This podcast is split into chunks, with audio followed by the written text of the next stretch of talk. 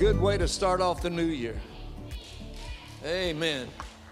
You know, I was unlocking the door coming into the building this morning, and it occurred to me that I have been in the house of God on the first Sunday of every new year for 67 years. Never missed the first Sunday of the new year in my life that I can think of. I can't think of a better place to begin your year than in the house of God. And it just, I don't know, maybe it's just me, but when I come into the house of God, there is just a, I, I know, it's the presence of the Lord. I can be just down and discouraged and bummed out, and the whole week can just seem like a disaster. But when I walk into the house of God, there is just something about being in His presence. Now, there's, there's a lot of people going through some tough stuff. You can look around and see we're, we're kind of sparse in attendance, and it's, it's hard to measure, Tony, if, if I've made people mad, if I've run them off, or I, I don't think that's the case. God, I hope not. I, I, I, think it's a lot to do with this COVID thing, you know, and, and some people's out of town, but uh, Virginia's taking, I think it's at an all time high on COVID cases right now. It's over two and a half years it's been. I don't know, I haven't been keeping up with the time frame, but uh, there's an outbreak, and, and a lot of people, they're concerned about that, and rightfully so, you know. And, and I pray for those that's going through it. Jeannie and I went through it. It's no, it's no fun, I'm going to tell you. But thank God we went through it. Amen. Not everybody does, but we, we God was good. And uh, there's some people that's going through that right now. You know, Pastor Joel and his family are still really fighting this thing, and you want to keep them in your prayers. And I just learned that Brother Dan is out in Missouri, and he met Mike and Janice, his brother and sister in law, midway in West Virginia because he was all by himself, and they didn't want him to be by himself, and he's going through a rough time. And some others, I don't know everyone, but we want to keep them in prayer because it's, it's, it's kind of a frightening thing. But God is good, and come on, He is going to be there for them. I'm just trusting Him for that. But it's New Year. Happy New Year, everybody. I hope it is happy. I hope it's going to be happy and blessed and good for you. I really do. Hey, there's nothing wrong with something new. People like new things. Why? Because it's just new. That's the good thing about New Year's, it's new. I mean, it's, it's like a new car. It's shiny, it's, it's no scratches on it, there's no dents. You hadn't banged it up, you hadn't run it without oil yet. Come on, it's new. It even smells new. You know how a car's got it's that new car smell. And, but now, at the same time, there's nothing wrong with old things either. Come on, all the old folks say there ain't nothing wrong with being old. Amen. Because sometimes the old is better than the new. They don't make them like they used to. Just because it's new don't mean it's good. I mean, it's, it's good if it's built right. What's that? So there's nothing wrong with something old. It's, it's, it's only good if it's new, if it's built right. All right, so if I want something new, I want it to be built right. But there's, there's nothing wrong with new things. People like new things, right? New cars, new homes, new shoes, ladies, uh, new pocketbooks, having new Birkenstocks, uh, guys, a new Remington 12 gauge. New golf clubs. I don't know what your thing is, but we like new stuff, and and we're at um, we're at the new year, and 2021 is past us. Like an old car, it might be wore out. You know, we're ready to trade it in. For, we're ready to trade that thing in for something new because it wasn't so good to us. Uh, but it might not have been so bad, you know, because some people, they were blessed last year. It's a good year. I mean, when you look back over the year, uh, if it was a good year, what worked in 2021, it'll work in 2022. If you, if you God was blessing was being poured out on you, come on, you want some more of that. So not everybody had a bad or difficult or challenging year, but some people did. And if you did, you want something new. Now, we've seen God pour out his blessing time and again, but we typically focus on pain. Isn't that true? I mean, you can take like a white sheet and put it up there, and if there's a little spot on it, you don't see all of that clean. All you see is the dirty. Right? You can have a shirt on, you get a spot on it right there. And what do you focus on? The whole shirt's clean. Sleeves are clean, the back's clean, shirt tail's clean, collar's clean, everything, but you got a spot right there. Same thing is true about life. Your life can be good, but if something happened that's bad, in 2021, your focus is on that. Pain seems to dominate our thinking. If you don't believe it, just hit your thumb with a hammer. Huh? Come on, your whole body is fine. But your whole mind and thinking is on the throbbing of that thumb. Huh? That one little thing dominates your thinking. And so last year might be like that. It might have been good for you, but something bad happened and, and, and your focus is on that. But even if your year was dominated with difficulty and pain and suffering and struggle, God told me to let you know that you're troubled on every side, but you're not distressed. You're perplexed, but you're not in despair. you're persecuted, but you're not forsaken. You're cast down, but you're not destroyed. Amen? That's why I requested that song. Doesn't matter what happened, we're still here. Amen? We're still here. 21 is behind us, but I'm still here. The devil may have tried to discourage you, but you're still here tried to rob you of your joy, but you're standing here this morning singing praises to God. Tried to wear you out, wear you down, but you're still pressing on, still pushing forward. Tried to bankrupt some, some of you. But as I look around this morning, I see well fed people, probably got up out of a warm house, drove a nice car here. Huh? He still provides my needs according to his riches and glory through Christ Jesus. Some of you, he tried to kill you. Literally. My wife this year was turning into this driveway out here. There was a car sitting there coming out of the driveway. She's making a left turn to turn in, and a county police car zipped by her, lights on, siren going. If she'd have been two seconds early, he'd have T boned her right in the door of her, of her car. And she sat there frozen, looking at the lady coming out of the driveways, like, what just happened? He ran off the embankment, down the embankment, back up on the highway, and kept on trucking. I don't know where he was going. Monday, I was hunting Josh and, and Archer. I, I'm sorry I scared you guys, man. I'm doing pretty good, though. I took off on a four wheeler. Next thing I know, it's sitting on top of me. And I wound up in the emergency room. I didn't know if I was, I didn't know what happened. I mean, I was bad shape, boy, but there was no internal injuries, no cracked bones. I just, some, I separated my cartilage. Right now, I can do like that. And I said, they're going to start calling me Rice Krispie because I snap, crackle, and pop when I move. So, the devil tried to take me out, but I'm still here. Amen. Come on, we can give God praise for that. I thought I'd start the new year out with Psalms 139, verse 1. It says, Oh Lord, you have searched me and you know me. You know my sitting down and my rising up. You understand my thoughts afar off. I like that. Even before I even think them, you know them. Verse 4 says, For there is not a word on my tongue, but behold, O Lord, you know it altogether. He hears everything you say, guys. You have hedged me. I love verse 5. You have hedged me behind and before and laid your hand up on me. Such knowledge is too wonderful for me. It's high. I cannot attain it. Where can I go from your spirit? Or where can I flee from your presence? If I ascend into heaven, you are there. If I make my bed in hell, behold, you are there. If I take the wings of the morning, uh, uh, if I take the wings of the morning, uh, your right hand shall hold me. If I say, surely the darkness shall. Did I skip something here? Yeah. No, I read that right. Verse 10 Even there your hand shall lead me, and your right hand shall hold me. Verse 11 If I say, surely the darkness shall fall on me, even the night shall be light upon me. Indeed, the darkness shall not hide from you. But the night shines as the day. The darkness and the light are both alike to you.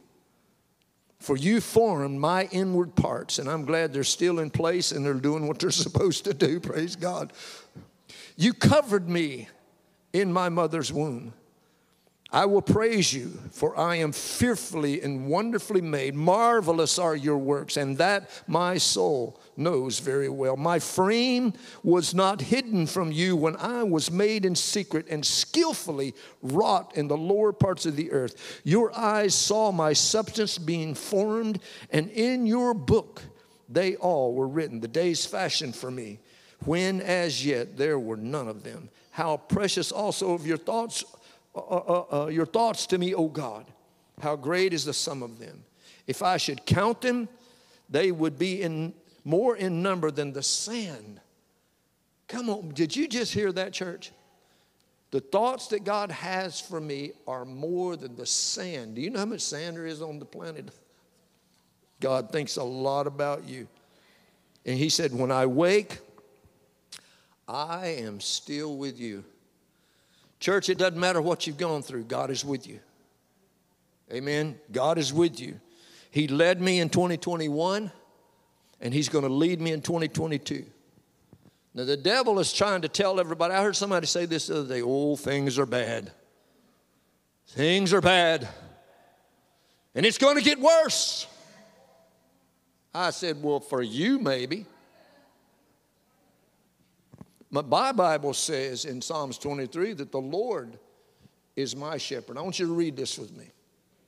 The Lord is my shepherd. Come on. I shall not want. He makes me to lie down in green pastures. He leads me beside still waters. He restores my soul. He leads me in the path of righteousness for his name's sake. Yea, though I walk through the valley of the shadow of death, I will fear no evil, for you are with me. Your rod and your staff, they comfort me. You prepare a table before me in the presence of my enemies. You anoint my head with oil, and my cup runs over. Surely goodness and mercy shall follow me all the days of my life, and I will dwell in the house of the Lord forever. Amen. It's getting bad and it's going to get worse. I said, Well, for you, maybe. But my God promised me that goodness and mercy is going to follow me all the days of my life. And I think I would rather receive that. Amen. Amen. Amen. So, church, God led me in 2021 and He wanted to lead you. I hope He did. But God is going to lead me in 2022 and He wants to lead you also. But the question is will I follow him? Will I follow him? He wants to lead you, and he will lead you. But are you going to follow him to what I'm calling this morning the right side of the line?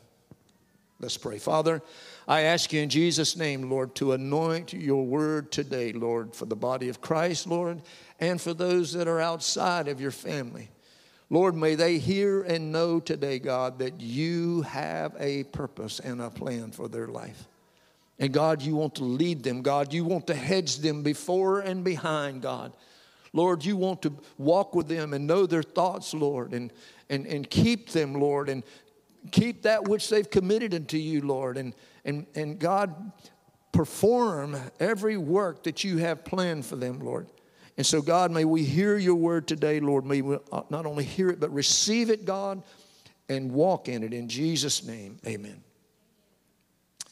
Now, years ago, I, I, forgot my little earpiece, guys. I'm having to hold this mic, and I'm not used to that. I want to use my hands. And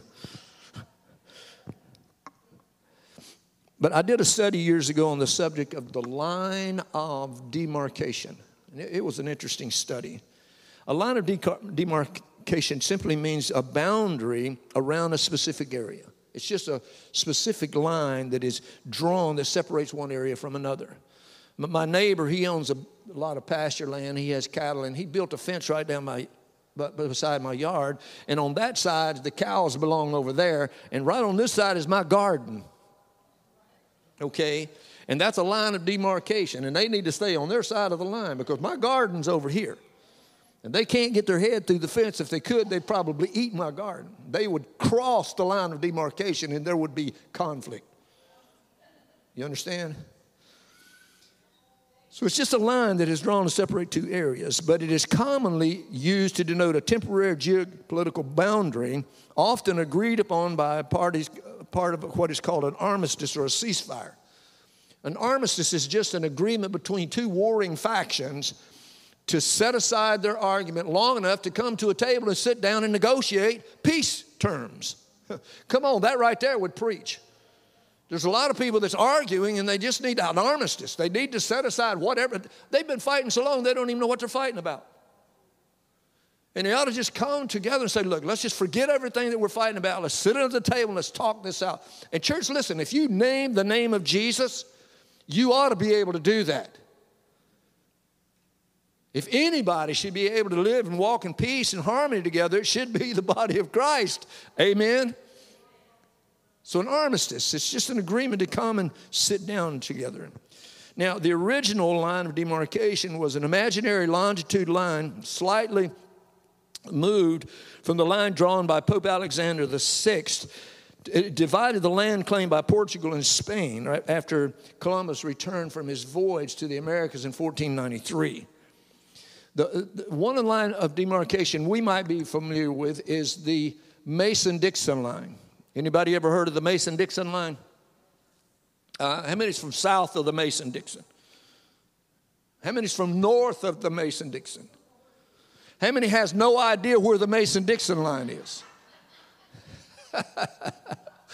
well, the Mason Dixon line was a line that was drawn to, to de- determine the, diff- the, the territory between the British colonies and the American colonies and it was drawn between Pennsylvania and, and Maryland, Delaware, and, and West Virginia, which at that time was a part of Virginia, by Charles Mason and Jeremiah Dixon. That's how it got its name. Charles Mason, his last name, and Jeremiah Dixon, and it's called the Mason Dixon line. And the Mason Dixon line was considered the line between the North and the South during the Civil War. So, you know, if you're from south of the Mason Dixon, you're considered a rebel or a Southerner or Confederate, and if you're from north of the Mason Dixon, you're a Yankee or a Northern Army or a, a, part, part of the Northern Army. so it, it, resolved that dispute. Another example of, of a line of demarcation is a military line of demarcation, sometimes referred to as an armistice line. There's one between North Korea and South Korea that was established at the end of the Korean War in 1953. And it's, it's just an imaginary line. There is no border. They could break out at war at any time. They just have a ceasefire, and they literally sit on each side of that line with guns looking at each other. And it could break out in a full scale war at any time between North and South Korea. That's one reason we're keeping so much, uh, uh, giving so much attention to North Korea and getting nuclear capability. That, that would not be a good thing. But one of them, the, there's many lines of demarcation, but I just picked a few. One is called the blue line. I like this one. It's a line between Lebanon and Israel. It was published by the United Nations on June the 7th, the year 2000, the purpose of determining whether or not Israel had fully withdrawn from Lebanon. Because what happened is in 2000, Lebanon turned over the government to Hezbollah. Hezbollah is a terrorist group. Now they're running the country, and they hate Israel. So they started firing missiles over into Israel. And, church, let me tell you something that is a very bad idea. Israel is nobody to mess with. And so Israel just went on the, went on the uh, offensive, and they did what we call in the South, oh, they popped the top on a bottle of beatdown.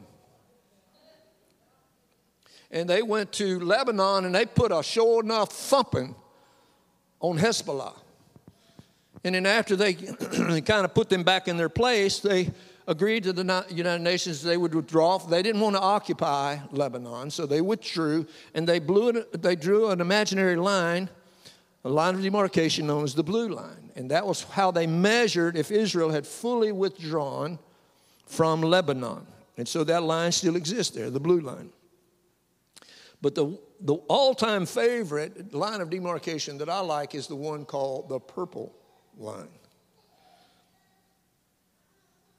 This line, I believe, is very meaningful to the, to the topic of the sermon that I'm preaching today because the purple line was a ceasefire line between Israel and Syria after the 1967 Six Day War. Because Israel, they were minding their own business. The country is only 19 years old at this time. It's surrounded by countries that's thousands of years old, 19 year old country, little young baby country. And Syria decided that they're going to declare war against Israel. They're going to attack Israel. And they're, they're, they're ramping up an, uh, an assault and getting ready to attack Israel. Well, Egypt heard from Russia some misinformation that Israel was massing its forces on its northeast border, getting ready to defend itself against Syria. So Egypt agreed to, to attack Israel from the southwest and help her ally, Syria.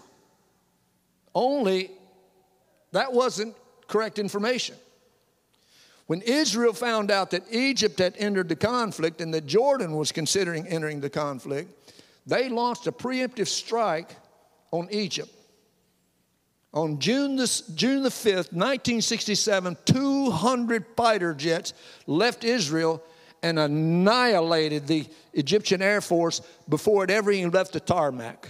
90% of the Air Force was wiped out. They left from there, they went to Jordan, wiped out their Air Force, they went to Syria, wiped out their Air Force, and they went to Iraq and wiped out their Air Force. In one day, they had established air superiority over the entire Middle East, a 19 year old country. Church, I'm telling you what, you don't mess with God's people. That is a very, very bad idea. And Satan needs to hear that. You don't mess with God's people. And I'm glad we're kin to them. Amen. Because the Bible says, if you be in Christ Jesus, then are you Abraham's seed and heirs according to the promise. We're Jews by adoption. Amen. And the devil better not mess with us either. Because there is a God in Israel, and there's a God in the church, there's a God in your house, there's a God in your life, and He is with you. And you need to understand that. And the enemy knows this right well. So, Jordan, during this period of time, they got false information that the Egyptian had defeated Israel. And so they started launching missiles over into Israeli territory in West Jerusalem. That is a very bad idea. Now, Israel went on the assault against Jordan and took East Jerusalem away from Jordan. By June the 10th, 1967, after only six days of war, 132 hours of fighting, a country that was 19 years old, they lost 800 Israeli soldiers. The Arab nations that fought against them lost 20,000 men. They lost the Sinai Peninsula and the Gaza Strip to Egypt. They lost the West Bank and the eastern part of Jerusalem from Jordan, and, and they gained the Golan Heights from Syria. And so, after this was over, they made a peace treaty and they drew between Syria and Israel what is known as the Purple Line. It's a line of demarcation separating Israel from Jerusalem. They took land from Egypt, they took land from Jordan, they took land from Syria, a little baby country. Let me read this again from Psalms 139 and verse 5 and see if it gives it a little different meaning. You have hedged me behind and before. You laid your hand upon me. Such knowledge is too wonderful for me. It's high, I cannot attain it. Where can I go from your spirit? Where can I flee from your presence? If I ascend to heaven, you're there. If I make my bed in hell, you are there. If I take the wings of the morning and dwell in the uttermost parts of the sea, even there your hand leads me and your right hand holds me. Church, no matter what you're facing, no matter what you're going through, no matter what you went through in 2021 or what you face in 2022, God is with you. He's got a hedge before you and behind you. His right hand holds you. There's nowhere you can go that His presence is not with you. And it's there to keep you. And He will perform that which He began in me until it's accomplished. In 2022, God wants to lead you, hold you, able to hedge before and behind you. And He will do that, church. But listen to me if you're on the right side of the line. If you're on the right side of the line. Because there's a spiritual line that is drawn. Now, some people need to cross that line, and there are some lines that you better not cross. Amen? Come on, there's some lines you better not cross. The Bible says, To him that knoweth to do good and do it not, to him it is a sin. There are some things, listen, I don't care what you say in your mind, I don't care what people tell you, there's some things you know is wrong. There's lines you should not cross. And you can make all the excuses in the world, you can make yourself feel good about it, but you know you're not supposed to cross that line. And to him that knoweth to do good and he does not do it, to him it's a sin. And you know it's wrong, and you better not cross that line. And then there are some lines that we need to cross. There's some things we need to do that maybe we don't do. And there is a specific line drawn between good and evil. I call it the bloodline. And, and the bloodline, listen, Satan will cross the bloodline. The thing about this agreement, the, the demarcation line, is Satan doesn't honor that.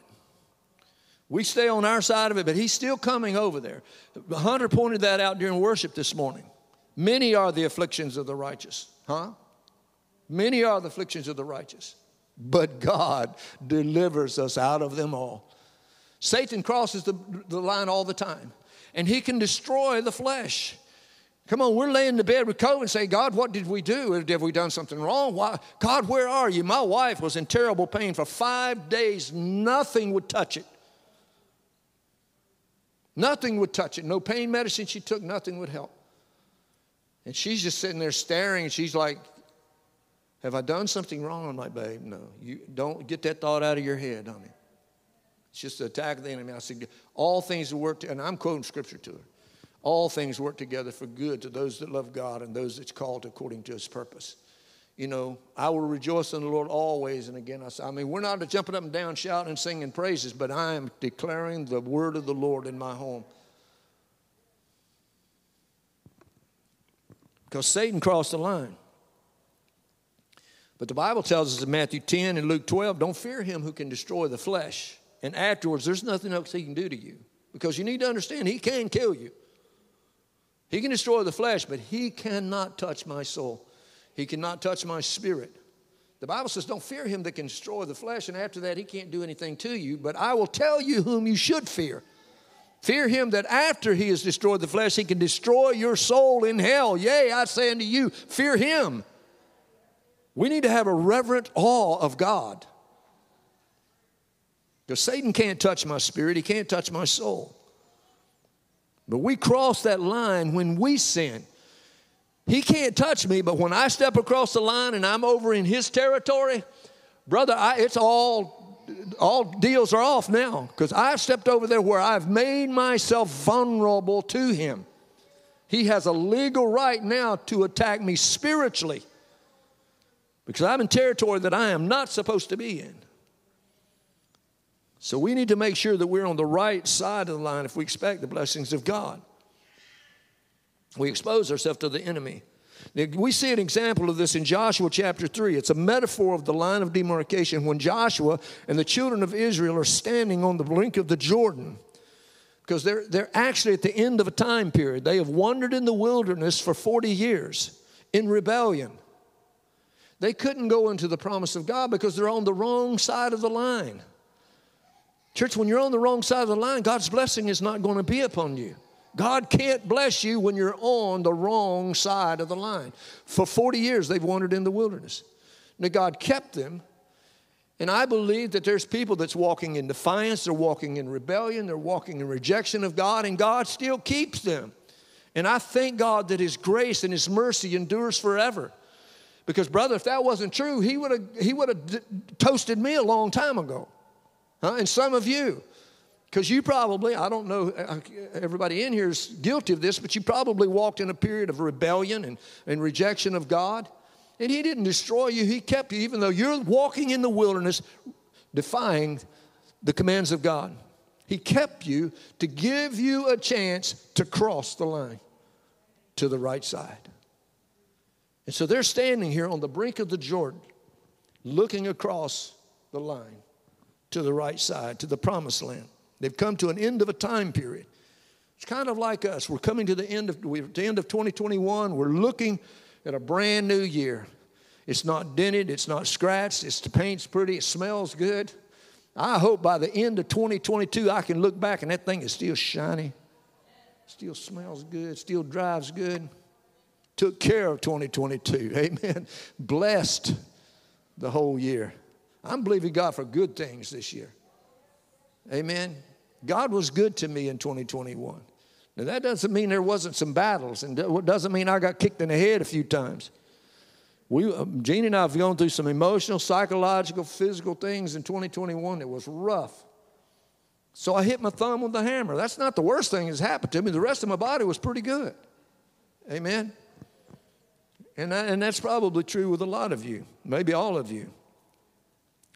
But they're standing on the brink of the Jordan. Now, some of the old ways wasn't necessarily bad. Because of out of all these children, there's two people standing there that did things right.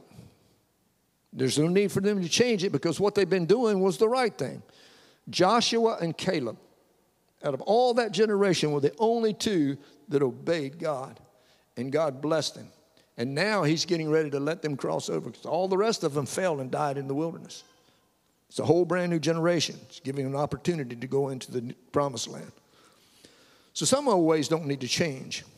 In other words, if what you did in 2021 was good, you were serving God, living for God, you don't need to change a thing. Just keep right on doing what you were doing. Amen. But some people, some people need a, they need something new. Because there was a few people in the children of Israel, they, they needed something new, but they rejected it. And we'll see that in just a second. So Israel is looking at where they need to go. We're standing here looking at 2022 and where we need to go with God in the new year. And we know where we are, and we look back at where we have been. Some people's looking at the past year and it was rough. and they want, they want something better. And I can think of some people like that. 2021 was not good to them. I told Jeannie, I said, baby, in 47 years of marriage, neither one of us has ever been in an emergency room. And in December, we both wound up in the doggone thing. I like, December was not good to us. Joshua chapter 3, if you read it with me, I'm going to read four verses here. Then Joshua rose up early in the morning. Everybody say early in the morning. And he set out for Acacia Grove and came to the Jordan. He and all the children, everybody say, all the children of Israel. Come on, everybody's in this together. They lodged there before they crossed over. Verse 2 And it was, it was after three days that the officers went through the camp and they commanded the people, saying, When you see the ark of the covenant of the Lord your God and the priest, the Levites, bearing it, then you shall set out from your place and go after it. Yet there shall be a space between you and it, about 2,000 cubits by measure. Do not come near it, that you may know the way by which you must go, for you have not passed this way before. I see three groups of people here in this. Number one, I see those that need to cross over the line. Because there's some people that are on the wrong side of the line. They, they're on the wrong side of the line because they're living their life by their own design.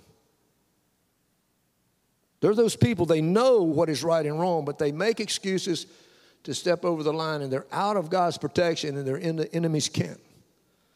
And they need to get back on the right side of the line. There's people that know to do good, but they just don't do it. They need to cross the line. They follow the God of the wilderness. You know what that means? Joshua told them, said, choose which God you're going to serve. You're either going to serve, this is later on when they're in the promised land. He said, You're either going to serve the gods that your fathers served on the other side of the flood. Now he's standing, that's, that's after they've crossed over, he's saying this now. But you back it up, they're standing here looking at the flood. They're in the land of the wilderness, and their forefathers had served the pagan gods of that land. In other words, they served the cares and the desires of the world. And there's people, even people that name the name of Jesus, that's living, fulfilling every desire of their heart, serving the gods of this world. Indulging in things they know they should not be doing. And they need to cross the line to the right side. They're on the wrong side of the line and they need to cross over. And they're standing there, look, they're standing in the world, the wilderness, where they've been serving all these pagan gods, but they're looking at the place where they need to go the promised land, the place where God is telling them to go. In church, there's a place that we need to go, and it's into the presence of God. There's people that they make God out to suit themselves. Whatever they say is okay, it's okay. But, church, God has a plan for your life. We read that in Psalms 139 16. He says, The days are fashioned for me when as yet there were none of them. What does that tell me? Before I ever even opened my eyes, God said, I've got a plan for you. The days I have got planned out for you, and you're not even born yet. I've got a plan for your life. I got a design for your life. But you can't live that standing on this side of the line. You've got to cross over to my side if you're going to live that life. So you stand on the precipice of this great flood and you're looking across what seems to be impossible, asking yourself, How am I going to get from here to there? Because you got to understand, they're standing at the brink, brink of the Jordan, it's in the flood stage. The snows from the mountains of Lebanon are melting and it, and it floods the Jordan River. In some places, it's almost a mile wide, it's like a lake. And they're standing here, and God's saying, You got to cross over to the other side. And they're like, How? How are we going to do that? It seems impossible. Two things I see right off. To answer the question of how do I cross the line, the first thing is you need to take immediate action. Most people put off things as long as they possibly can. Amen. Or do we have any procrastinators in the house? Huh? Procrastinators. Scarlett O'Hara, I can't think about that today. I'll do that tomorrow. Any going with the wind fans? I can't think about that today. I'll do it tomorrow.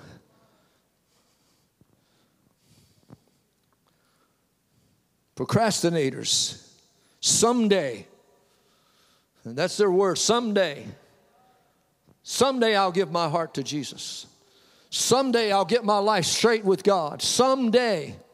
I like what, what uh, one brother said. He said, Someday you'll get it straight. He said, I've never seen a cro- crooked casket come down the aisle. They're all straight. Said, You get it straight one day, but it's too late to get it straight when you're in that casket. Amen. Someday I'll get it straight. Church, if you're saying, I need to start, fill in the blank. I need to start living like this. I need to start doing this. I need to start. I need to start. If you say that one time, that's okay. That's the acknowledgement that I'm doing something wrong and I need to do it right. I need to start. If you say it twice, you're procrastinating. If you say it three, four, five, six times, this is what you need to do take immediate action. Stop saying, I need to do it, and start doing it. Take immediate action. If you know what you need to do, don't talk about it, just do it. Amen? And I know, listen, I know everybody in here has got a bullhead. You've got a stubborn will, whether you admit it or not. It's called a mindset. And everybody in here has a mindset. And when you set your mind on something, there's nothing going to move you from that. Am I right? Say amen. So you just need to get your mindset right. My mind needs to be set on whatever you said, God, I'm going to do it. I'm not going to talk about it. I'm not going to say I need to. I'm going to do it. Take immediate action. Don't procrastinate. Say, this year I'm not going to procrastinate. I'm not going to procrastinate. I'm going to get up early and go to it.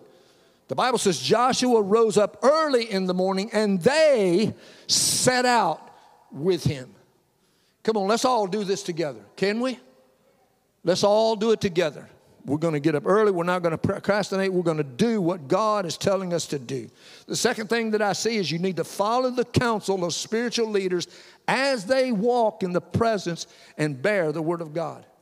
Joshua 3 3 says, And they, they commanded the people, saying, When you see the ark of the covenant of the Lord your God and the priests, the Levites, bearing it, then you shall set out from your place and go after it. I'm not telling you to follow men. I'm not telling you to follow spiritual leadership, men, women, whatever. I'm not telling you to do that.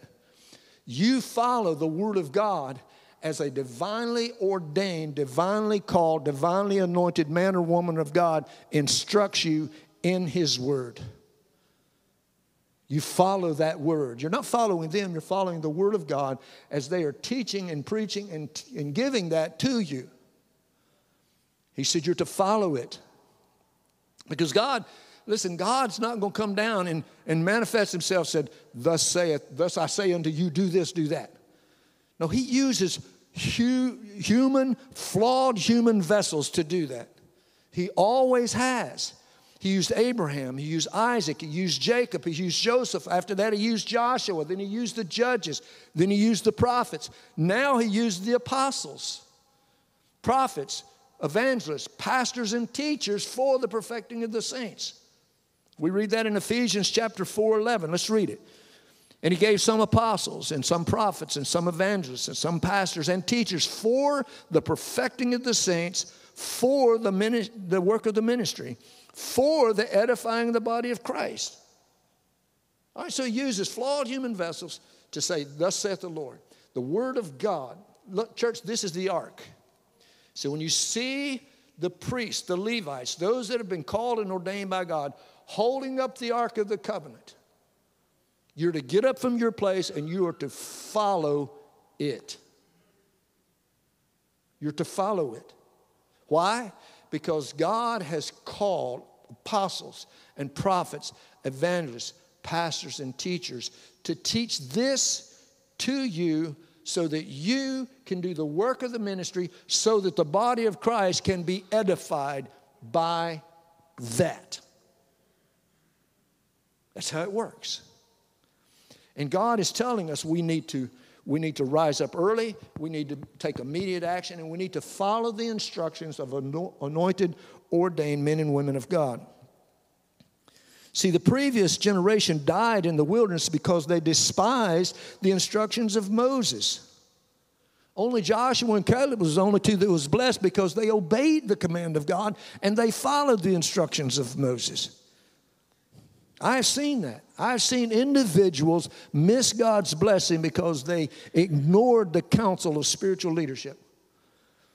When they were telling them, listen, God told Moses, Moses, they're not rejecting you. They're rejecting me. Moses was just a messenger.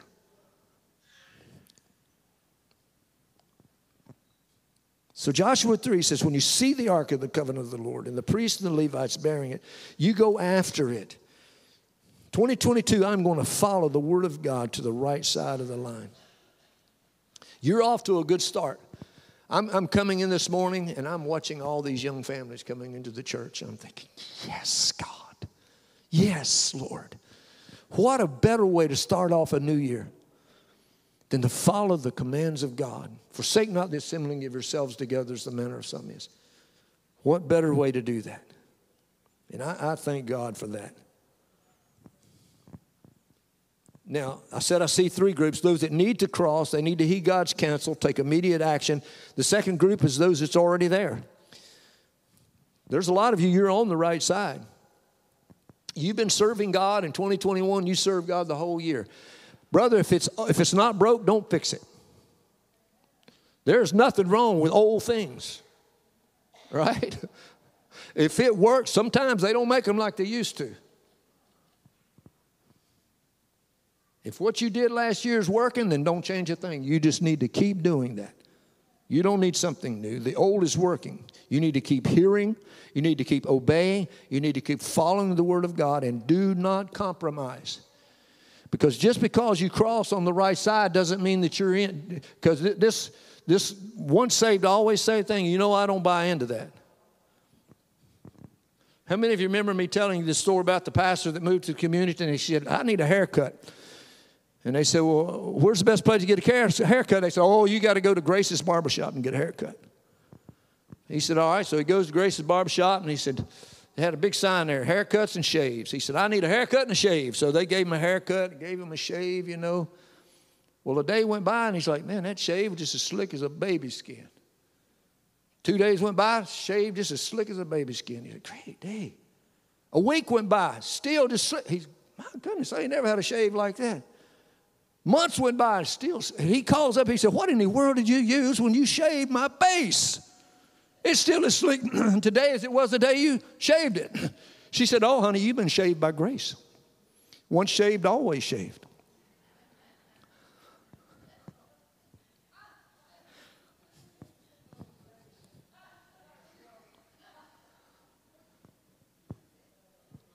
Just because you're on the right side doesn't mean that you can't give in to your lust and cross to the wrong side.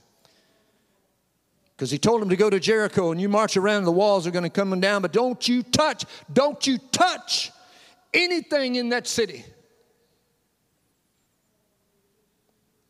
Come on, the Bible tells us to come out from among them and be ye separate, saith the Lord. It's God's command that we live at peace with all men as much as lieth within you, and holiness without which no man shall see God. Holiness is a command by God. Be ye holy, for I am holy, saith the Lord. It's not a suggestion, it's a command.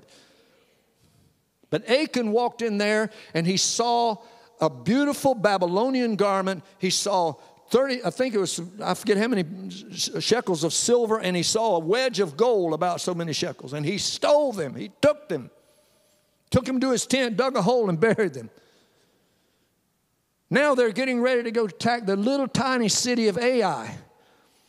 And, and Joshua sent spies, said, Go check it out. And they said, Come back said, Oh, it's a tiny little city. We don't need the whole army. Just send a couple thousand men up there, no problem. They go up there and get defeated at Ai. They come back and they've got men killed, and Joshua is down mourning. Oh God, what's going to happen? We're in the land of the Canaanites, and they're going to hear what happened. This tiny little city of Ai has defeated us. They will come, all of them will come against us. And God says, Joshua, get up off of the ground. What are you doing? There's sin in the camp. And so he goes and calls all the different tribes together. And when he gets to Achan, he said, Tell me what you've done. He said, Well, I'll tell you what I've done. Joshua chapter 7, look at it with me. He said to Achan, My son, I beg you, give glory to God of Israel and make confession to him and tell me now what you have done. Do not hide it from me. Verse 20, and Achan answered Joshua and said, Indeed, I have sinned against the Lord God of Israel. And this is what I have done. When I saw among the spoils a beautiful Babylonian garment, 200 shekels of silver and a wedge of gold weighing 50 shekels, I coveted them and took them. And they are, here they are, hidden in the earth in the midst of my tent with the silver under it. Verse 22 So Joshua sent messengers, and they ran to the tent, and there it was, hidden in the tent with the silver under it. And they took them from the midst of the tent, brought them to Joshua and to all the children of Israel, and laid it out there, laid them out before them, the Lord. Verse 24. Then Joshua and all the children with him took Achan, the son of Zerah, the silver, the garment, the wedge of gold, his sons, his daughters, his oxen, his donkeys, his sheep, his tent, and all that he had, and they brought them to the valley of Achor. And Joshua said, Why have you troubled us? The Lord will trouble you this day. So all of Israel stoned him with stones, and they burnt them with fire after they had stoned them with the stones. Then the, then they, uh, they raised over him a great heap of stones, still there to this day. So the Lord turned from the fierceness of his anger. Therefore, the name of that place is called the Valley of Achor to this day. Church, look this way and listen. Your sins doesn't just affect you. It doesn't just affect you. His whole family died because of what he did. And you can make excuses for your sin, but God, God, listen to me. If you got kids, they're watching you. If you're in this church and you profess the name of Jesus and you're living a compromising life, there's people in this church, they're watching you. And they say, well, so and so, man, here's a great man of God. So and so, she's a great woman of God, and they do this. It must be okay. I can do this too. They're watching you. And the judgment will fall on them just as it will on you. We need to renew our vows in 2022. When Joshua, if you read in Joshua 24, he said, Choose this day whom you're going to serve. You're either going to serve the gods that your father served on the other side of the flood, or you're going to serve the gods of the Amorites in whose land we now dwell.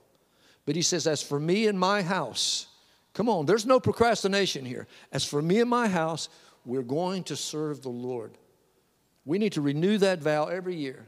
God, this year I'm going to serve you. It doesn't matter what anybody else does. God, I'm going to serve you.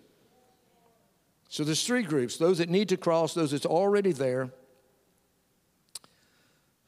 And then the last group those that's satisfied just to stay right where they are. They're on the wrong side of the line, they're happy to stay there. There's a lot of people like that. I mean, they sit in the pews of churches every Sunday. They're really not living for Jesus. They're religious, but they're not righteous.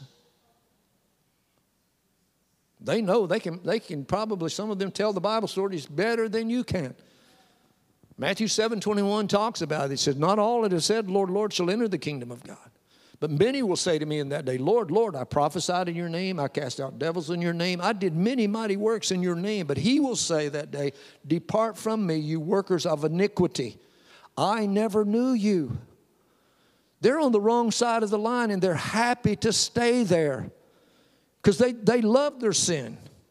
They're, they are workers of iniquity. They're doing things they know is wrong, but they simply will not change. They're content just to stay right there. Because God has instructed them when you see the ark of God and you see it lifted on the priest of God and you see them step into the flood, you follow it. But Reuben and Gad and half the tribe of Manasseh said, We don't want to cross the river. We want to stay right here. And God let them stay there. He even provided for them. Now, whether or not they were, that's a picture of people that made it through, but they were saved as by fire. I, I'm not really sure. But this I do know. Why would you settle for less when you can have God's best? I don't want to settle for less. I want God's best. And his best is only found in his presence. The ark is crossing to the right side of the line. That's where I want to be. I don't want to be over here because I'm still in the enemy territory. The presence of God is not there. If you remember when they were, in the wilderness, they were followed by a pillar of fire by night and a cloud by day. And as long as they were under the cloud, they were protected from their enemy. They were protected from their heat. They were given manna. God protected them while they stayed in His presence. If they wandered from that, they were in the enemy's territory, and the, the Amalekites especially would, would follow behind them and kill the old and the weak and those who lagged behind. Why? Because they're not in the presence of God anymore. And it looks like Reuben and Gad and those guys would have understood look, it's not a good place to be out of the presence of God. The ark is going over there and we're over here. But there's some people that is just satisfied to stay on the wrong side.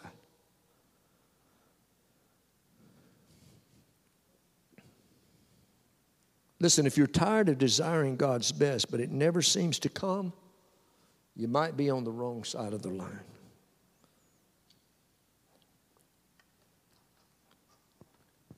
I can promise you this. Why don't you stand with me if you would, please?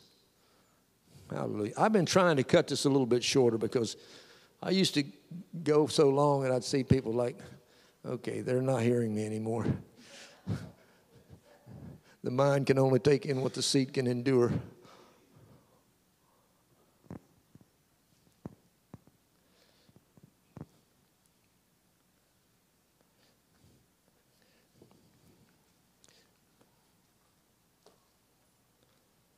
I don't believe that anyone will stand before the judgment seat of Christ and say, I regret the day I followed you. I don't believe that's ever you ever going to hear those words. Jesus, I regret the day I followed you.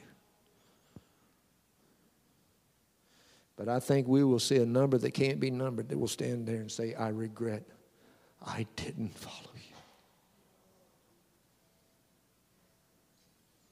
Church, in 2022, let's commit to follow him. I am committed to you that I won't preach anything else other than the Word of God. Now, I preach on a lot of different things, but I always bring that in light of how it applies to the Word. Amen.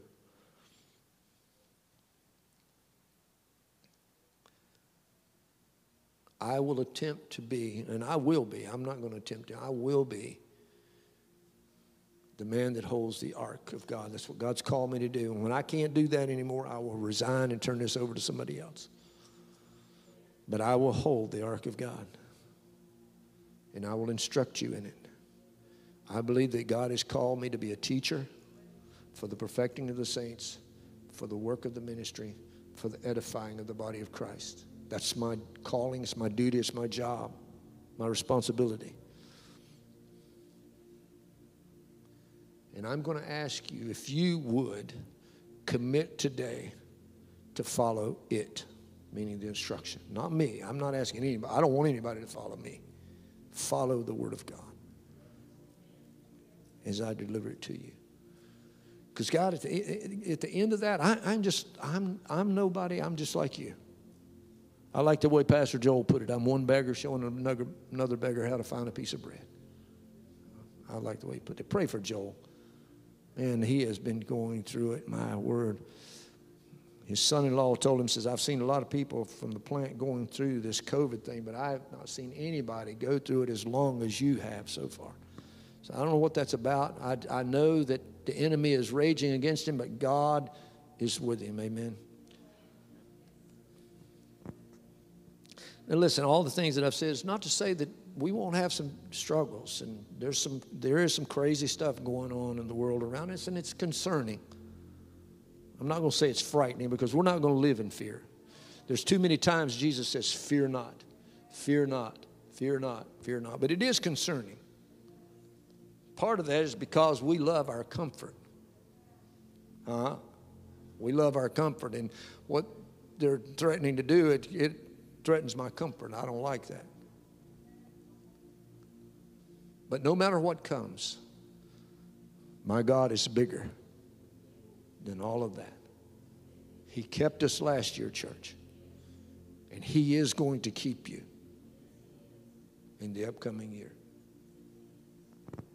The Bible says that God, Jesus has been given a name that is above every name. And it doesn't matter what that name is Wuhan virus, the Delta, the Omega. It doesn't matter what you name.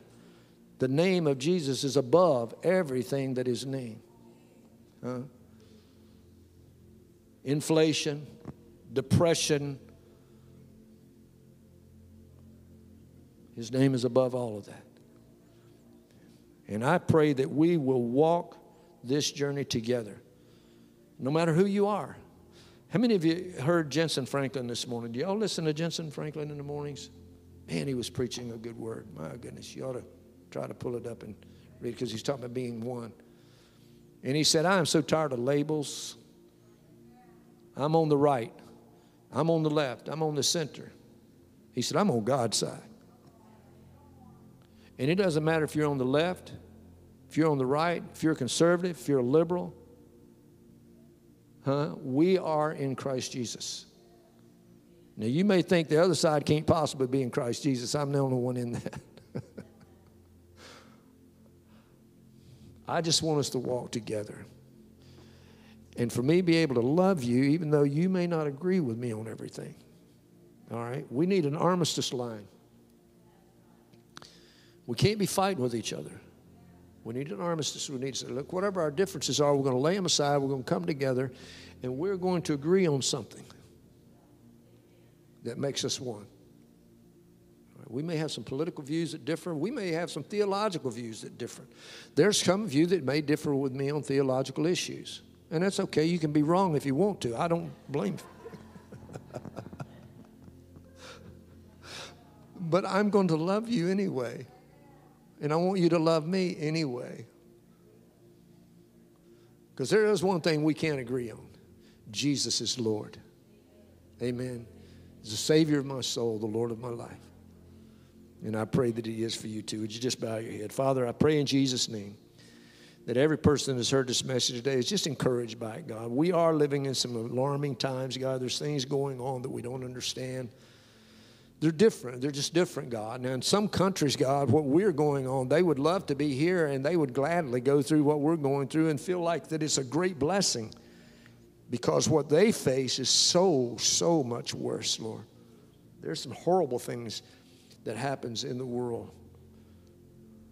But Lord, right here in America, we, we are blessed, Lord. And I never t- take that for granted, God. We are blessed abundantly above and beyond what we can ask or think, Lord. We really are. And even with the struggles that we've had, Lord, the struggles we had in 2021, God, we're blessed. We're blessed. We're blessed. And we thank you for that, God. But there are some people today, Lord, that they may be struggling, Lord, and they question those things and they're f- fearful, God, and they're concerned. Lord, I pray that your power would just overshadow them, God. I pray that your peace would keep them, God. God, I pray that you would help them to find rest in you, God, that they would find trust and comfort in you, Lord. God, I pray that your strength would be in them, God.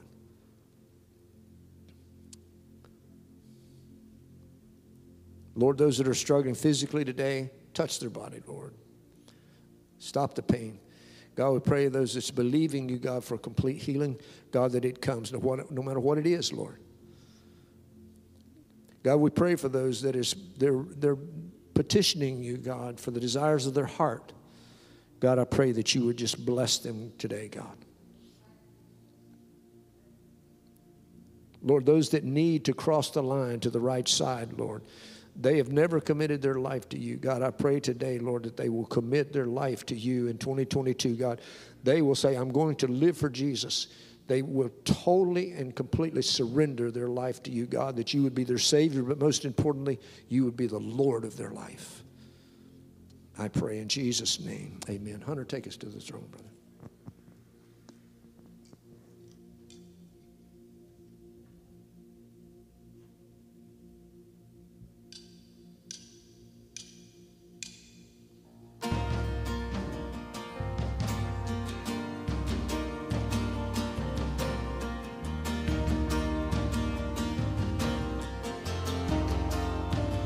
My hope. My hope is built on nothing less than Jesus' blood and righteousness. I dare not trust the sweetest frame, but wholly trust in Jesus. In Christ alone, cornerstone, weak and made strong in the Savior's love. Through the storm, He is Lord, Lord of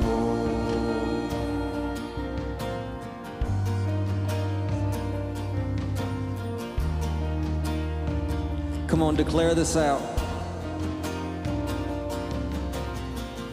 When darkness seems to hide his face, I rest on his unchanging grace.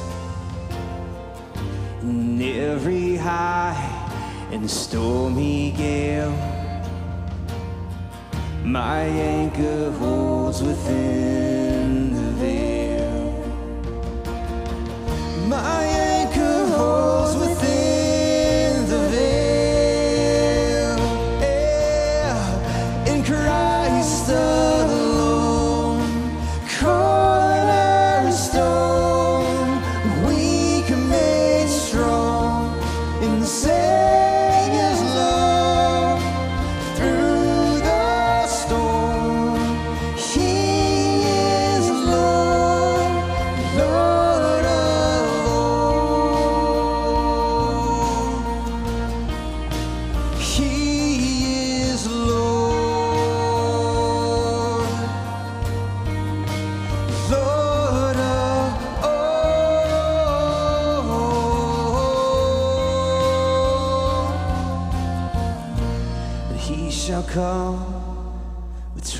trumpet sound. Oh, may I there in him be found, dressed in his righteousness alone, and faultless stand before his throne. In Christ alone, cornerstone, weak strong in the Savior's love. Cause through the storm,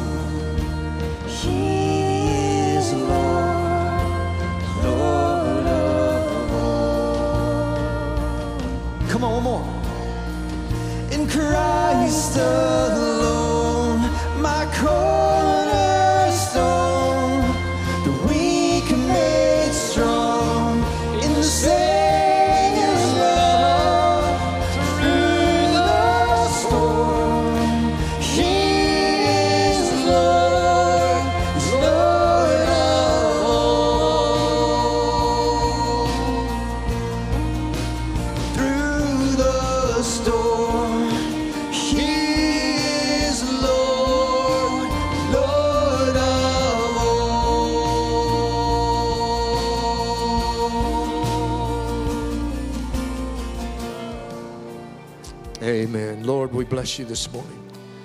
Lord, I pray that your blessing will just overshadow the body of Christ, God, in the upcoming year. Lord, keep them, Father.